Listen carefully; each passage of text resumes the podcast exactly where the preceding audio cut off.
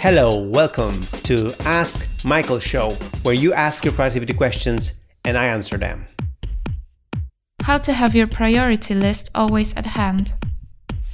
There are a few ways to keep your priority list always at hand. Like I always have it when I work on my Mac on my computer. I always have uh, Nozbe open, and sometimes I just you know make the window very small. And Nozbe is a responsive app, so when you shrink the window down, like you know, really make, really make it short, then what happens is that it becomes like an like a sh- small iPhone app on your um, uh, on your computer. So it's there, you know, on the side, very useful. So if you, if you have a big screen, I really recommend you to do that. Just to put it, you know, on the side, make the window smaller, and you'll be able to ask um, to access your priority list uh, easily.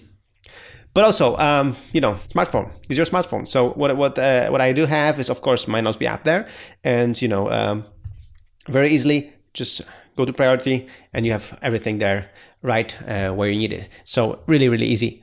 Like if, a few like geeks that i know um users uh, that, that, have many screens like I, for example i have two screens uh, i have uh, very often Nozbe on the side on the on the second screen. And michael hyatt also has like he uses three screens. I think it's it's it's, it's amazing. He uses three screens and he has also Nozbe on one of the screens just to make sure that he has access to all these tasks uh, right uh, very quickly at a glance so there are a few ways to have it, but uh, the most important thing is that you have your app either you know open there as a small you know app uh, always on your computer, or use your smartphone and have it on the desk, or for example on an iPad as well. Uh, I have an iPad here handy as well. Uh, uh which I use uh, on my desk, and uh, very often I also access information there just directly on the iPad, so I don't have to just um, I can just use the big screen for the task at, hand and have my task list, for example, on the iPad. So there are many ways to do that, uh, but make sure to you know to uh, to stick to it and and to have your priority list